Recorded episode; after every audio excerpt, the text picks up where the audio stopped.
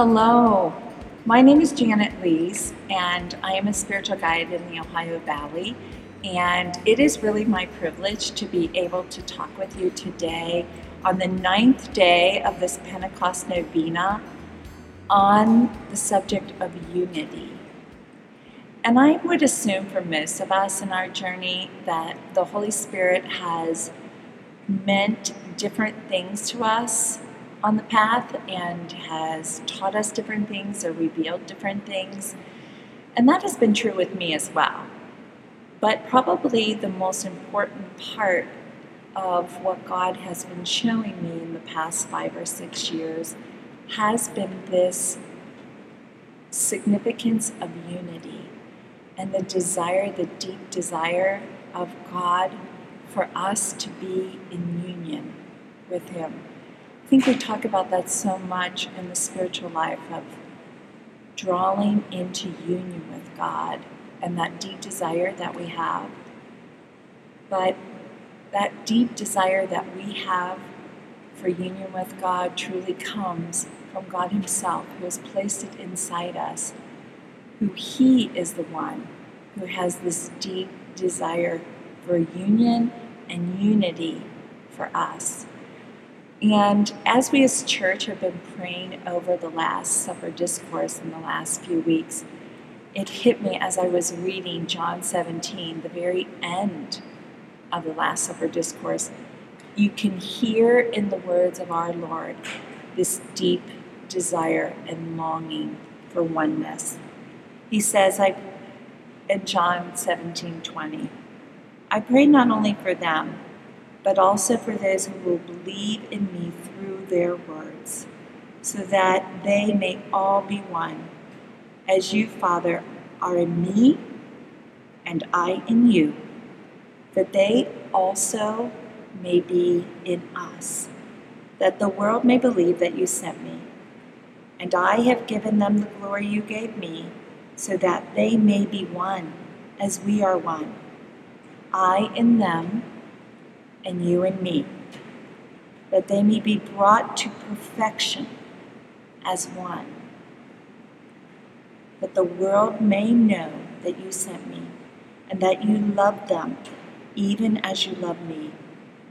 Father, they are your gift to me.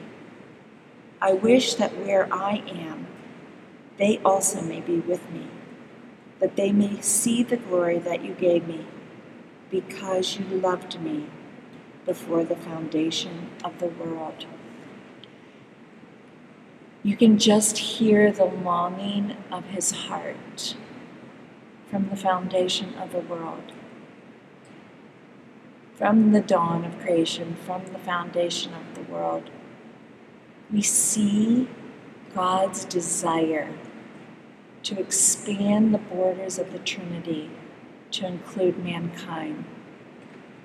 But we also know that after the beauty of the garden, where Adam and Eve walked in union with God in the cool of the day, and were in union with each other and with all creation, it wasn't long after that they were tempted by sin and began to doubt the goodness of God, doubt the goodness of each other, blaming each other, and doubt even their own ability to hear God and His voice as the, as the serpent tempted Eve by saying, did he really say? And we can see that that fracture of sin separated us from that unity that we lived in in the Trinity. It created an otherness for us from God, and we know all the subsequent consequences of that. But the desire of God for union with us is so profound and almost inconceivable. The passionate love that He has for us, the relentless love that He has for us, we can see it all through salvation history. God's desire to bring his people back unto himself for unity to the point that in the fullness of time, God sent our Lord Jesus, who was willing to leave the throne of heaven and enter into humanity, into our otherness, and meet us there. And to show us again, reveal to us the face of the Father, the gaze of the Father's love, the desire of the Trinity to free us from that which kept us from this love and to die, suffer, and rise by this Spirit, to ascend and to send it back to us, to breathe His life into His bride, His church both with the ability to bring us into union and also to give us the spirit that has conquered all sin and death to free us from the power of sin.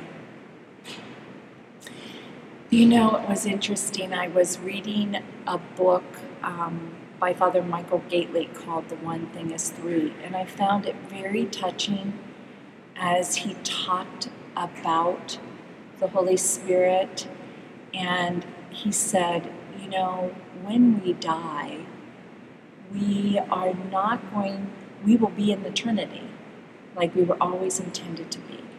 But we're not going to be a whole bunch of different people in the Trinity.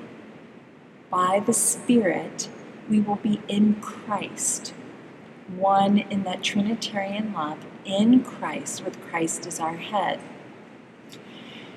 And that was a really beautiful image for me. And ironically, as God is, that summer I went to two different weddings that exemplified to me that point what the Holy Spirit does. And there was this bride.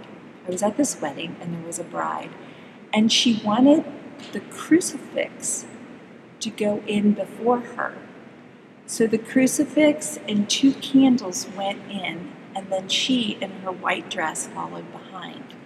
And of course, at the end of the altar is the priest and the bridegroom and, and the attendants.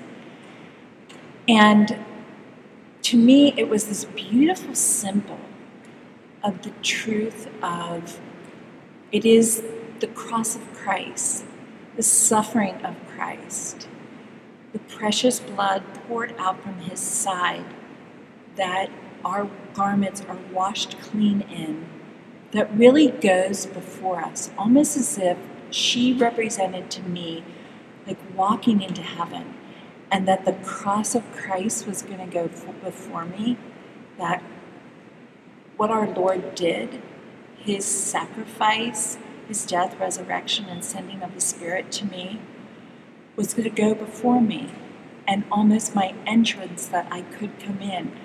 And at the end is my Lord Jesus waiting for me with the Father and all the saints that will be there to welcome me.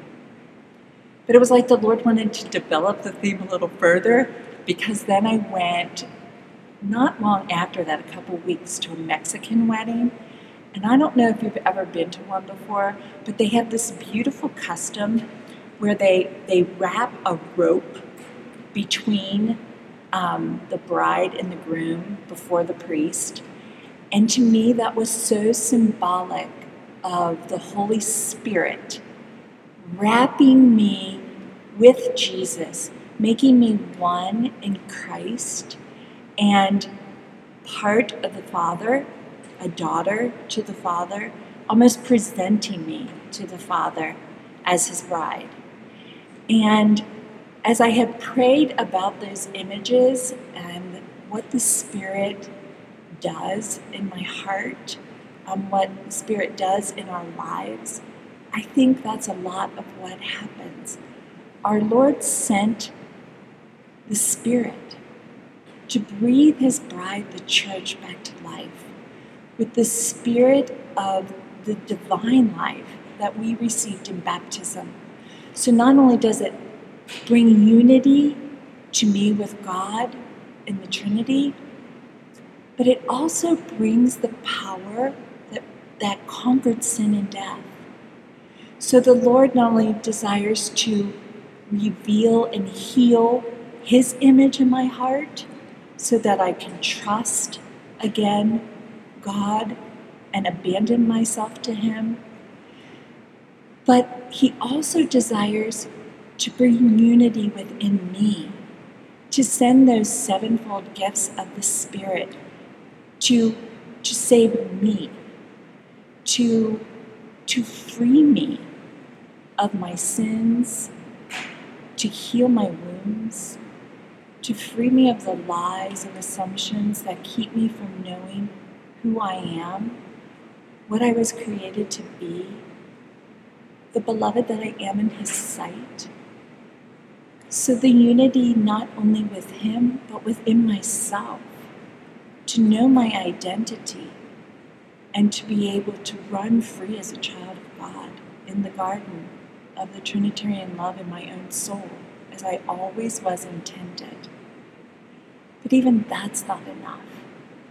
God desired that we would all be one. And as He heals His own image in my heart and heals me, there's this transformation almost of our vision that the Spirit does. I call them giving us our garden eyes back where we have the ability, because of His divine life and the power of sanctifying grace in our hearts, to see each other differently, to see with His eyes, to be able to see the goodness of the other as they are created in the image of God, but also the gift that they are to me, even in the moments that it's difficult. That sometimes the tension or the rubbing against each other is the gift.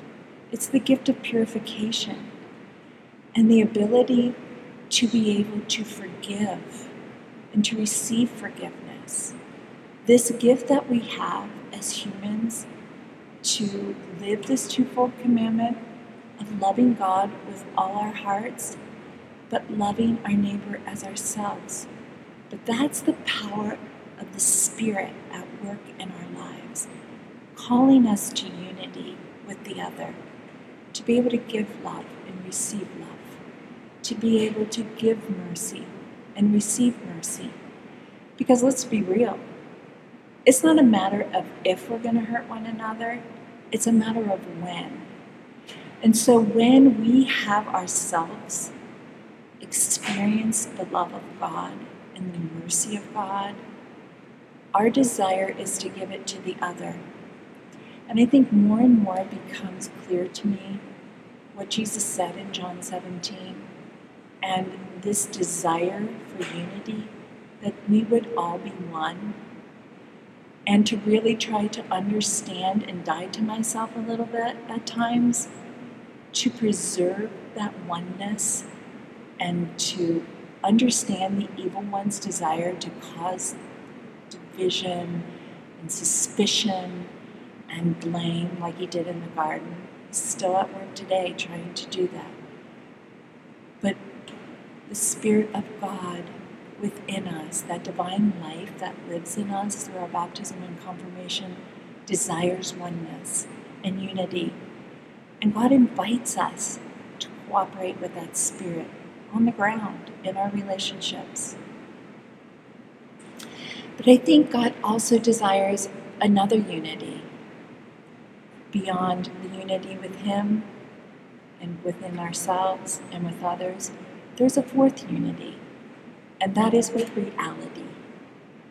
When we trust that God is good and that He has created me good and the other is my good companion, He invites me to accept reality as it is, with all that may happen, both the beautiful things of life and the suffering, to be able to see the circumstances that happen in life as having passed through his mind, his heart, and his permissive hands for my good, and to accept life and reality as it is, rather than feeling victimized to it, and to be open to the grace of God to interpret rightly the circumstances that are around me and that are part of what I'm experiencing.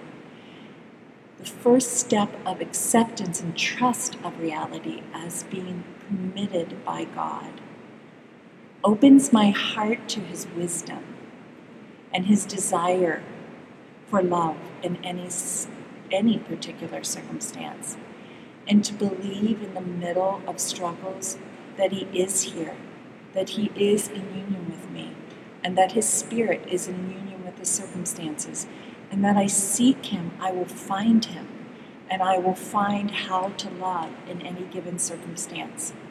That requires that I trust and listen for that unifying voice of the Spirit that wants to keep me in love and for love. And then from that simple acceptance of reality, I think emerges our mission. Because often the mission isn't something big and extravagant, it's simply the mission of the moment, the mission to love in this moment, in this circumstance, what God has permitted. And free to be who I am, gifted with certain charisms and certain abilities that the Creator has given me, I can be free to use them for the greater glory of God, for the love of the other, for the goodness of the other.